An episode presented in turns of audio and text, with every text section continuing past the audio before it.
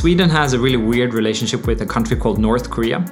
Turns out that North Korea screwed Sweden over for, I think, like 200 million euros. When people thought that North Korea was really, really rich, uh, when they just opened up to trade with the world, uh, Sweden got in there like early and wanted to sell Volvo tractors and cars and everything and gave them lots of credit. And then all of a sudden, North Korea stopped paying and defaulted on 200 million euros.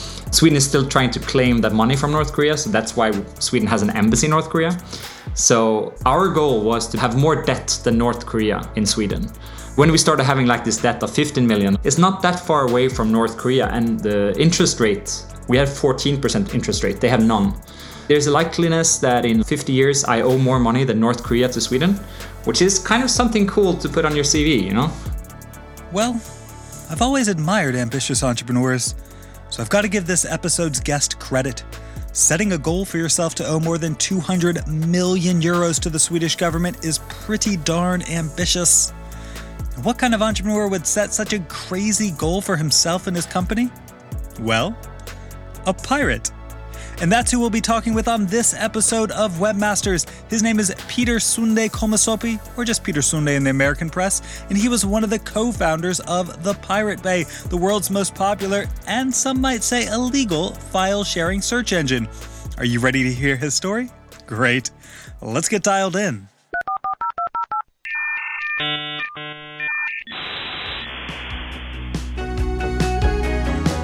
Welcome, everyone, to another episode of Webmasters. I'm your host, Aaron Dinin. I'm a web entrepreneur. I teach in the Innovation and Entrepreneurship Initiative at Duke University, and I study the history of internet businesses. I also happen to be a child of the internet age, meaning I grew up with things like Napster and Kazaa and all the other big file sharing services of the early 2000s. In fact, I actually started college right around then, which means I was in the perfect demographic of teenagers with limited money, uber fast internet connections, and a lot of free time. Now, I'm not necessarily saying I personally availed myself of any of those services, but let's just say I knew people, and uh, you know, there was certainly a time in internet history when file sharing was a core part of life online. And that's why I'm so excited to share the story of today's guest, Peter Sunde. He was, without question, one of the most prominent people in the file sharing industry. And when I say prominent, I mean the guy went to jail for it. But before you start judging him, you're gonna wanna hear his perspective. When you do, you might come away with a different opinion of online piracy. Let's put it this way he makes some compelling points. And we'll get to all of them right after I tell you about this bringing you these stories of early internet businesses and entrepreneurs here on the Webmasters podcast wouldn't be possible if it wasn't for our incredible sponsor, Latonas. Latonas is a boutique mergers and acquisitions broker. They specialize in helping to buy and sell cash flow positive internet businesses. Examples of internet businesses, by the way, include things like SaaS apps, content websites, Amazon FBA's domain portfolios, pretty much any other type of work from anywhere company you can imagine. So if you currently run a profitable internet business and you want to sell it, contact the team at Latonas. They have a huge network of potential buyers waiting to make a great offer. Alternately, if you're interested in purchasing an internet business, Latonas is constantly listing new opportunities to buy already profitable companies. You can see all of them and contact the Latonas team at their website. It's latonas.com. That's L A T O N A S.com. So, I started this episode by referring to my guest, Peter Sunde, as an ambitious entrepreneur. And I stand by that description because when I'm calling someone an entrepreneur, I'm applying a broad definition that's not explicitly related to building companies. However, I also know that in the current world we live in, the word entrepreneur tends to conjure images of young Silicon Valley types building billion dollar tech startups. And at first glance, Peter might even appear to fit that description. However, not only is Peter not that kind of entrepreneur, he actively despises the concept altogether. I never liked the idea of entrepreneurship. For me, an entrepreneur is someone who builds a house. In Scandinavian languages, entrepreneur is actually the building entrepreneur. That's the same word. So for me, it's more like I worked for other companies and I never liked the way companies worked. I tried startup things, I tried working for big companies, I worked for municipalities. And there is always the lack of, I would say, maybe the social connections, why we do things. So for me, it's always been about providing some sort of connection to culture, to society, to something that improves society in a sustainable way. So that was why I started companies. But I would like to not have to start companies, but rather have other types of organizations. It's only a necessity to have the vehicle, but I don't find it appealing to do companies, to be honest. So you're saying you think corporate structure is more like a vessel for organization, but one you'd prefer what didn't exist? I think the big problem is that you tend to think about businesses as something that is supposed to give you a salary. And some people have the enjoyment of doing work that's interesting. But for me, there's the third layer of doing something which improves life, doesn't mess life up, would be good enough for me if people start thinking about what the impact they have on the world with what they're doing. We don't even think about that when we start companies or anything. Very often, when I'm out uh, speaking at conferences, entrepreneur conferences, I just ask the audience for one thing. It's like, just think about your own impact on society. If you're at an ad tech conference, most people go like, I just make useless stuff that people hate. Why should I do this? You know, and I think that's the missing aspect. So I couldn't be happy with my everyday life if it was focused around making money.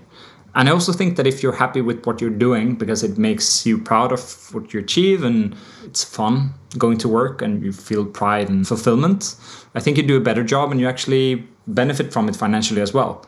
Some sort of karma, but I just think we work better when we do better. I think it's pretty safe to say Peter has a belief system that's not at all tied to money and profit. And I wanted to establish this up front because a lot of his critics over the years would try to portray him otherwise. They often painted a picture of Peter in the Pirate Bay as some sort of high tech startup scheme to profit off the hard work of others. Maybe that's true. I honestly don't have enough first hand knowledge of the business's internal finances to contradict that point, but I'll certainly say nothing about my conversation with Peter indicated any sort of personal profit motive. If anything, it was the exact opposite. Peter was focused on social and financial equality for everyone, and he seems to think technologists are specifically responsible for maintaining a fair and just society. Technologists are the new ruling class, to be honest. We've shifted away from this classical working class, upper middle class, to people understanding and controlling technology to the people who don't. So we only have these two classes really on the internet. It's very binary. And you need to realize the privileges that come with that and the responsibility of having that privilege. And I think we don't tend to discuss that enough. We talk a lot about Zuckerberg and all of these people, but everyone working for them also have a responsibility to think about why they're doing it. And just because all of their friends who are nice and they work for Google who, you know, have their don't be evil slogan or did at least, you're part of a cult really that's not doing good and you have a responsibility of not doing that if so. It's pretty clear that Peter has some strong opinions about the roles and responsibilities of people who are skilled with digital technologies. And I think it's safe to assume those opinions are one of the driving forces behind his work with the Pirate Bay, a website that uses digital technologies to make media more accessible. Similarly, Peter also believes that in order for content to be accessible, access to the internet itself should be treated as a fundamental human right because huge parts of society have moved online. I think the default in a decent democratic society should, of course, be equal access to the society. And today's society has just moved onto the internet. Every phone call you're making is some sort of internet backend. If it's not now, it's going to be. The same with all media is moving online. Radio is non existent in analog form. Everything is moving to be based upon the internet. So just as obvious it is that we should have equal access to the streets in our cities is the access of the internet. It's much more important actually to have internet access than having access to your street for most people if you think about the psyche and, and how the world looks like today.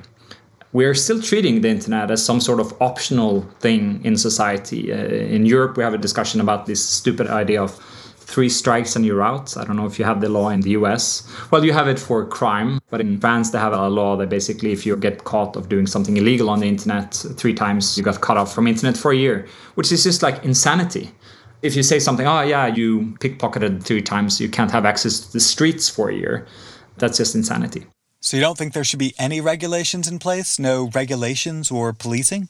The discussion is flawed because we never decided that the internet is valuable, what the internet actually consists of. And the control of it has kind of been just handed over no one even discussed about taking control of the internet in a way that is democratic.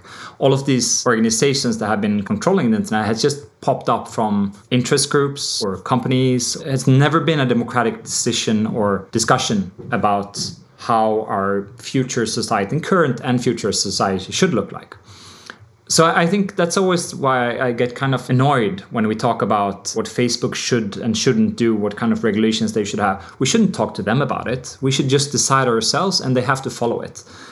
And it's weird that we can do this with banks, we can do it with planes, we can do it with trains, we can do it with uh, automotive industry, we can just tell them, and tobacco industry, we just tell them basically these are society's laws, but we never did it with big data. That's still the first discussion we should have. Why are they allowed to not be part of the democratic process?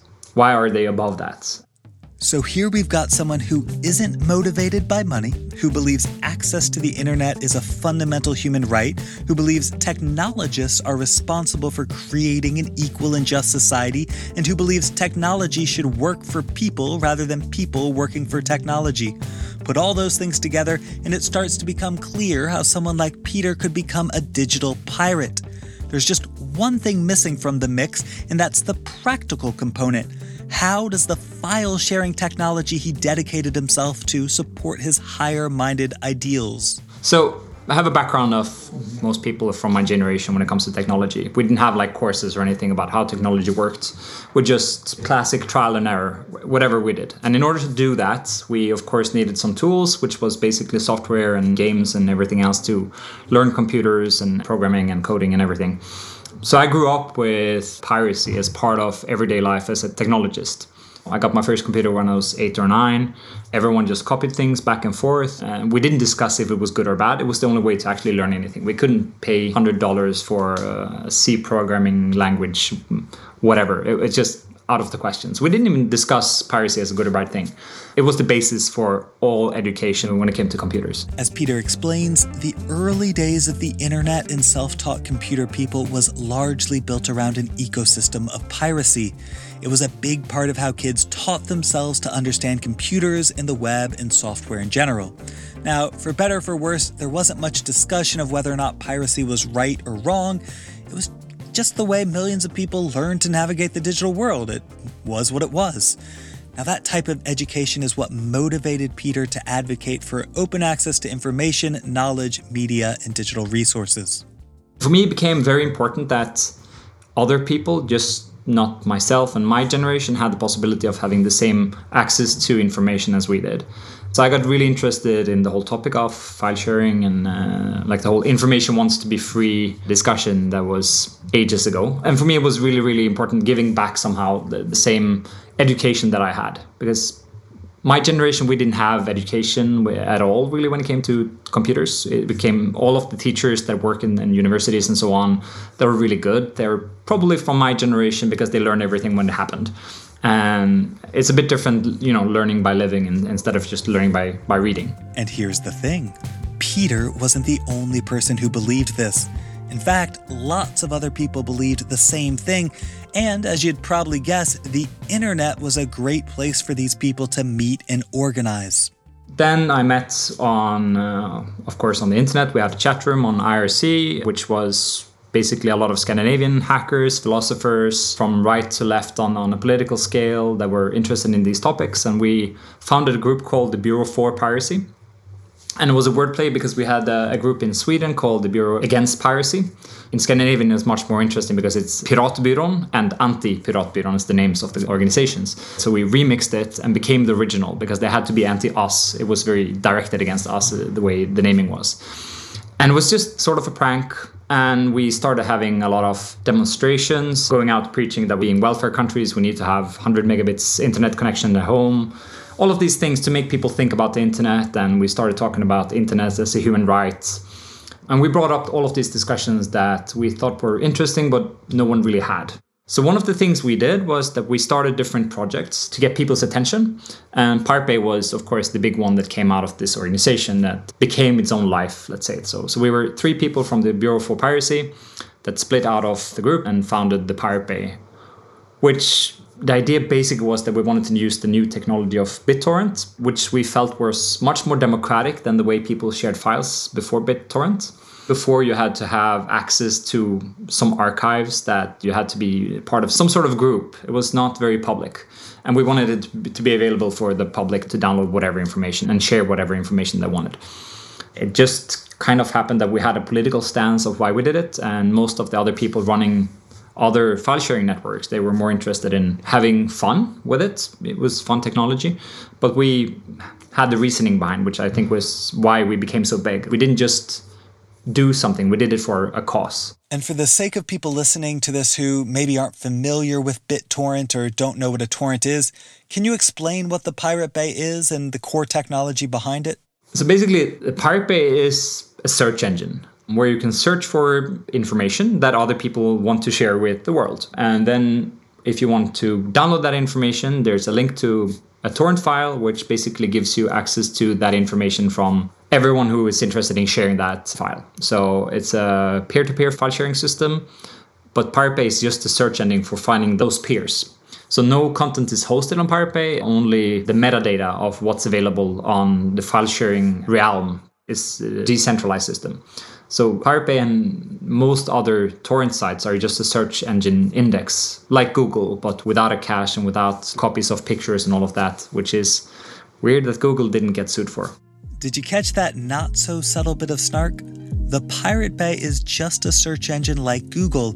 It literally just points users in the directions of content other people are hosting. The site itself doesn't store, distribute, or share any of the content owned by other people. Now, in contrast, Google actually caches and stores other people's proprietary content without their permission. So, yeah, it's a bit weird that everyone seems to be cool with Google actually stealing content, but the Pirate Bay, which actually doesn't, gets sued for it. As did, by the way, all the other file sharing search engines. The only difference between those other ones and the Pirate Bay was that the Pirate Bay refused to let it stop them. It grew quite a lot very quickly because most of the other torrent sites they shut down when they started getting threatening letters. And when we got our first letters, we decided to make a decision: are we gonna keep this running or are we gonna give in to them? So we started sending back letters saying "fuck you, you don't control us. We're in Sweden, we don't follow U.S. legislations." They sent a lot of these Copyright Act letters forcing us to take stuff offline from the internet, and of course, it doesn't apply in Sweden. So we just told them that you have to invade us first, and we know that people from the United States are very interested in invading countries, but do it before you try to dictate our local laws. I sent a picture of a polar bear once to the people from DreamWorks, just as a reply to a letter, and they were very confused about the picture. Uh, and basically wrote back asking what the f- is this uh, maybe not in those wordings and i explained this is a guy that was outside my window this morning i don't care about copyright because i have a polar bear trying to kill me you know what's more important and they didn't know how to react to all of these things. We understood that there was PR for the Pirate Bay. Uh, it was a big f- you that there's a David Goliath thing going on. We had the law on our side. So it was very important for us to have people's attention to discuss the issues and they definitely got people's attention. The Pirate Bay became the largest file sharing search engine in the world and is, in fact, still one of the most visited websites on the internet. And it was never because of their technology, it was always because of their principles. Pirate Bay grew mostly because we didn't shut down, not because it was good technology or we were there first. It's just because we were the only ones standing, didn't shut down the website. And it's still up and running after I guess 16, 17 years. And I'm guessing now that it's probably still growing. It's always been growing at least 2% every month as long as I was part of it. The internet just grew as well, but it's still top 300 websites in the world, I think. For a while, Pirate Bay was over half of the internet traffic in Europe. Now, keep in mind, the Pirate Bay had half of the internet traffic in Europe, but it was only being operated by three guys Peter and his two co founders, Fredrik Neij and Gottfrid Svartholm. I'm pretty sure I butchered those names. Sorry about that. And the reason it was only three dudes is that, despite what people might think about running one of the world's most popular websites, there was no money in it. In fact, there was no way to get money because anyone who came near them with it would get sued. Funding was, of course, awful because we didn't have funding. We had some advertising on the website, but people advertising on Pirate they get a phone call after a minute saying, We're going to sue you for financing illegal website. So the only people that actually paid for any sort of advertising on Pirate were companies selling ringtones or uh, basically like smiley packs for your cell phone, stuff like that. And they of course paid so most of the time when Pirate Bay was down, people thought it was the police coming to raid. It was basically the internet provider saying like, I've had enough of all of this traffic usage and no payment. So we hopped around finding, to be honest, the next victim of someone who we were gonna screw over for money because we knew we couldn't pay the bandwidth bills. At the same time as people were like, oh, there's such a big website, they're making millions, and we're like minus thousand euros from my own pocket last month, basically to try to keep things floating. And so, how'd you operate like this for so long? How'd you keep the Pirate Bay running? It was weird. We didn't have money for servers, so we recoded things all the time. We made kernel modules for the servers so we could push much more traffic. Hard coded some parts of the actual web server to be in kernel.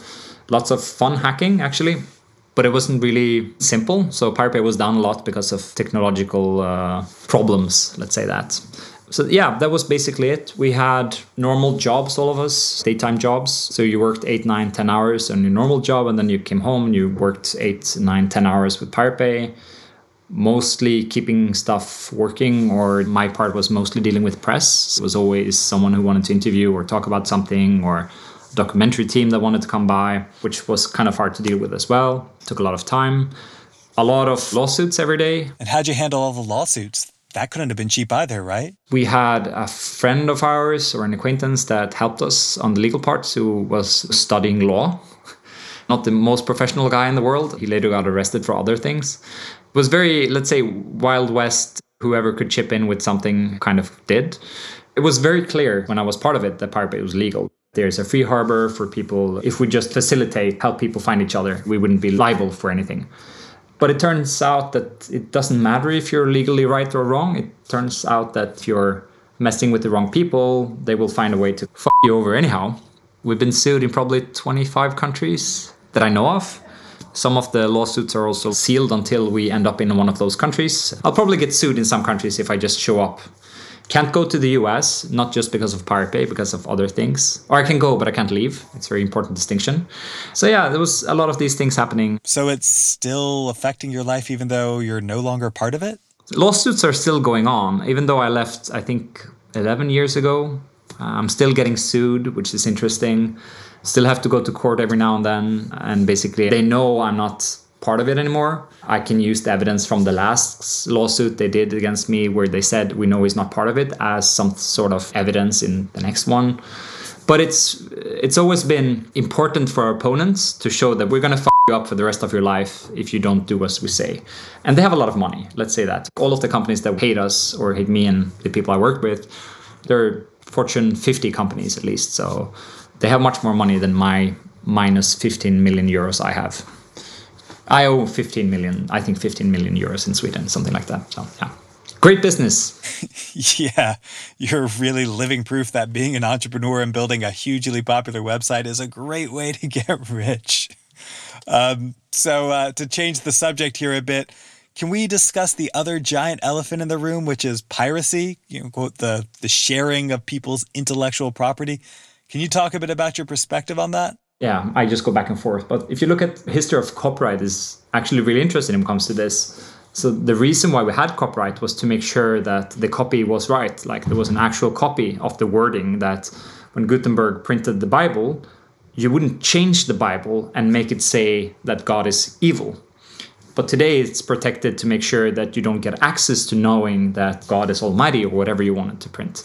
So that's why we accepted copyright because we wanted to protect the truth, and now it's being used to protect cash flow. And one thing I can accept is, of course, protecting the idea and the value of someone creating work. I totally respect the author's right to not be infringed upon what he wanted to produce, of course, with remixing being accepted.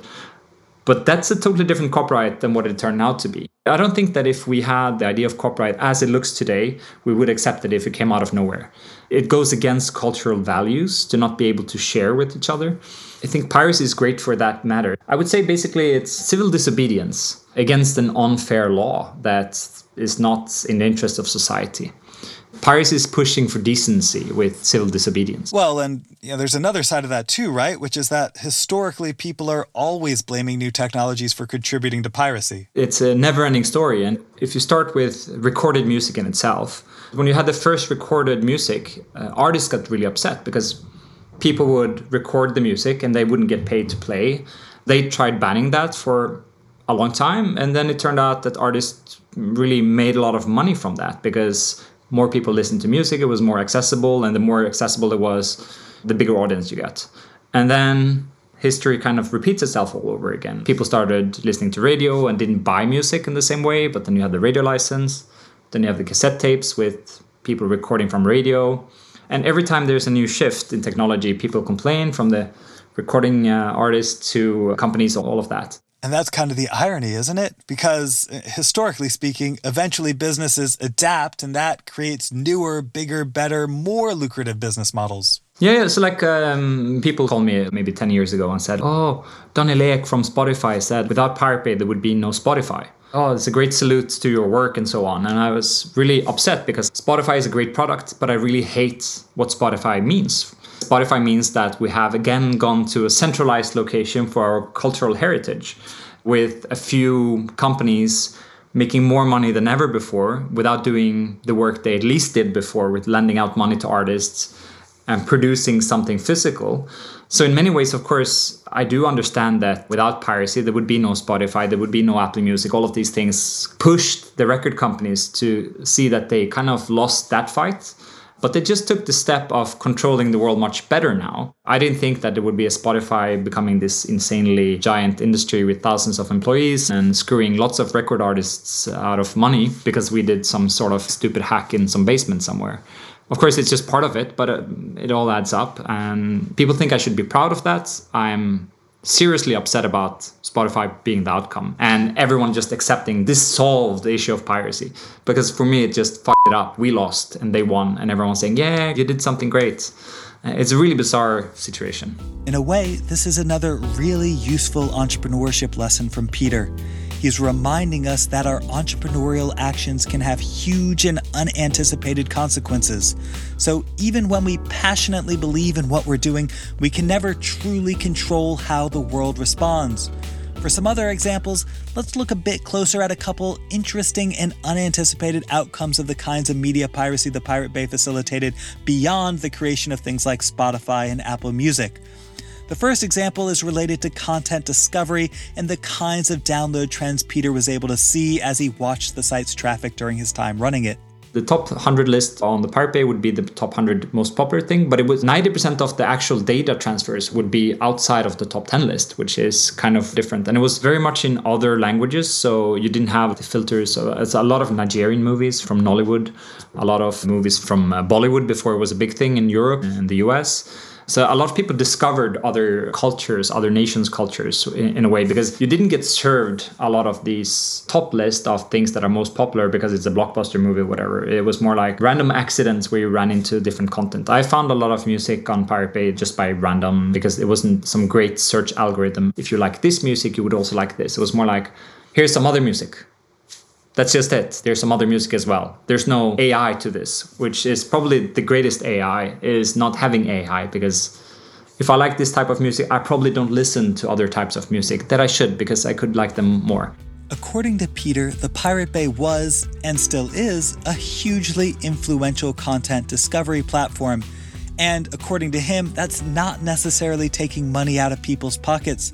After all, if you discover, say, Bollywood movies thanks to the pirated ones you downloaded on a site like Pirate Bay, and then you eventually purchase more Bollywood content in the future, that's actually better for creators than if you never discovered you loved Bollywood movies in the first place because you didn't have access to the pirated copies.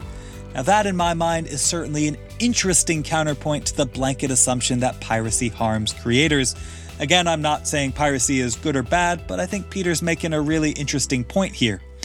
Similarly, Peter describes another outcome of media piracy that I hadn't considered at all, but it actually seems entirely beneficial to the creators, so let's hear a bit about that one. The best discussion I had about content on Pirate Bay and, and piracy was actually with Richard Stallman from the Free Software Foundation. And his biggest problem with piracy was that as long as you have piracy, people will download copyrighted, licensed operating systems and programs such as Photoshop or Windows because it's accessible for free. Whereas he would like that to be banned so that you can't download copyrighted software because then you would have to go over to a free alternative, which I totally agree with. Windows and Photoshop, all these should be banned for that reason. Especially Adobe, they know that people download a version of Photoshop for free illegally and then they learn how to use the tool. And then, of course, when they start working, they know the tool and their employer will pay for it. That's been a part of their business plan all along. So that's why they never really sued anyone for illegally sharing Photoshop. How about that? Adobe uses software piracy as a way to train people on their software because many of those same people will eventually get jobs and ask their companies to buy expensive professional licenses. I'm guessing more than a few of you listening to this are suddenly feeling a bit manipulated, huh? More importantly, I think these examples speak to the complexity of online file sharing and quote unquote piracy. To label it as an inherently a bad thing or a good thing overlooks the much more nuanced role it plays in the larger technology ecosystem. And that's something Peter and his co founders of the Pirate Bay seem to understand in a way that other file sharing facilitators didn't fully appreciate. And that's why the Pirate Bay continues to be one of the most heavily trafficked websites in the world long after countless other file sharing websites have come and gone. I think that we did something right, which was first of all, we decided that we're not going to shut down. So we took that decision, which was great that we had like a plan of how to do it. We needed to not hide our identities was really important because we wanted to make sure that people understood that this is not something you should be ashamed of. When I started with discussing piracy in the media, people had their faces pixeled when they were in the press, like, oh, this guy is illegally file sharing, which is just a bizarre thing. If you would see someone do that today, you would just laugh about it, right? So that was the decision we made. Pirate Bay, honestly, has always sucked as a platform. It's been really crap website. It's been really crap search engine. It's been really crap the way it was dealt with on a support level. All of the moderation has been crap. Everything is just crap except the attitude. Even the logo, the font, everything just sucks. The name is awful. We should have called it the Ninja Bay or something that's less just stupid and ugly looking. But I think that the attitude saved everything. Like Craigslist, it looks awful, but people use it because it's always been there, right? And Pirate Bay became kind of the same thing. And we grew not because we were good, as we sucked, but we grew because we didn't shut down. While Peter says the Pirate Bay sucked and only grew because they didn't shut down, after speaking with him and hearing his story, I'd say he's being a bit modest here. He's undervaluing the importance of conviction in entrepreneurial activity and regardless of whether you think what Peter did was right or wrong, I think we can all agree that he's certainly a man who knows what he believes, and that played an enormous role in the Pirate Bay's worldwide influence. Most people don't have to actually talk about what they believe. They just talk about numbers or like uh, scale or finance or uh, business plan or all of these things. And I think that the missing part is what do you want to do with your life? You want to look yourself in the mirror every morning because you're proud of yourself, you're happy with what you're doing, you're doing something which you believe in you don't really care about the money. Maybe you even lose money from it. But I've been to prison. I had to go to prison because of Pirate Bay. I sat in rooms next to serial killers. I hung out with them for like months and months. Weird people. They were super nice. They liked me because liked what I did. Some people called me Jesus because I had to go to prison for their sins, you know, for their downloads. Prison guards had to ask me for autographs for their kids. Very bizarre situation. But I also get love letters all the time. People that I never met before, they just like me or for what I represent. Maybe they don't even know me as a person, but for a lot of people, Pirate Bay has been really important to their own development. Out of curiosity, what ways have people told you that you've helped them? Every time I go to some country, every city, every place, there's going to be someone during a week that's just going to tell me their story about how Pirate Bay affected their life. For instance, downloading Photoshop to be able to become a designer, or downloading some programming language documents, or seeing that movie that pushed them to do this thing that they couldn't have access before. There's been all of these different stories. Super nice. I don't deserve all of that credit, but the penalty that I've been paying for all of this is much less than the value I get out of it on a personal level yeah, it's a fucked up situation, but I'm also super lucky. Like most of my friends, they try to pay off their student loans. I will never be debt free in the rest of my life. There's no possibility. So I don't even think about that. That's the way to be rich because I don't have to think about that because it's so extreme. It's not in your mind of becoming rid of it. So I just do things that make me happy. I can't do anything to make money. The focus has shifted in a way that I'm super happy about. So I feel great with myself every day because I only do things that are fun. I only do it for the right reason. I can't complain about it. I meet these startup founders all the time. They're stressing so much. They want to have the right outfit, they want to have the right clothing, they want to have the right people that they work with, the right investor, all of these things. I just like, fuck that shit. I just want to have fun and I just want to have a good life. It's much better than having so, so much money on the bank and having this photo op with some Bono at uh, some startup conference. I don't really care. That's fake. I have a real life. So that's much nicer. I have to admit, as someone who spent a lot of years being one of those startup founders stressing about everything from his outfit to his investors, Peter's version of life seems, well, pretty compelling. Regardless of whether you agree, I hope you found his story as fascinating as me. And if you did, well, you know what I'm going to ask you to do. Make sure you press the subscribe button on your podcasting app of choice. And while you're there, why don't you add a nice review? That's not too much to ask, is it? I'd like to thank Peter Sunde Kolmisoppi for taking the time to share his story with all of us. You can find him on Twitter. His handle is at BrokeP, which seems appropriate. I want to thank our sound engineer, Ryan Higgs, for all his work putting together this episode. And I want to thank our sponsor, Latonas, for supporting this podcast. If you're interested in buying or selling an internet business, be sure to visit latonas.com. If you got any comments, thoughts, or feedback on this episode, you can reach us on Twitter. We're at WebmastersPod, or you can reach me directly on Twitter. I'm at Aaron Dinin. That's A A R O N D I N I N. And if you'd like more stuff about entrepreneurship and startups, I've got lots of articles on medium.com. Just search for my name over there. And you know what? Feel free to steal all my articles and post them to the Pirate Bay because honestly, I create that stuff for people to read, so the more people who read it, the better. And you know what? That's true for this podcast too. Share it with everyone you know. I don't really care how. I just think more people should hear these incredible stories, which is why I can't wait to share the next one with you. That's coming in just a few days. But for now, well, I guess it's time for me to sign off. Goodbye.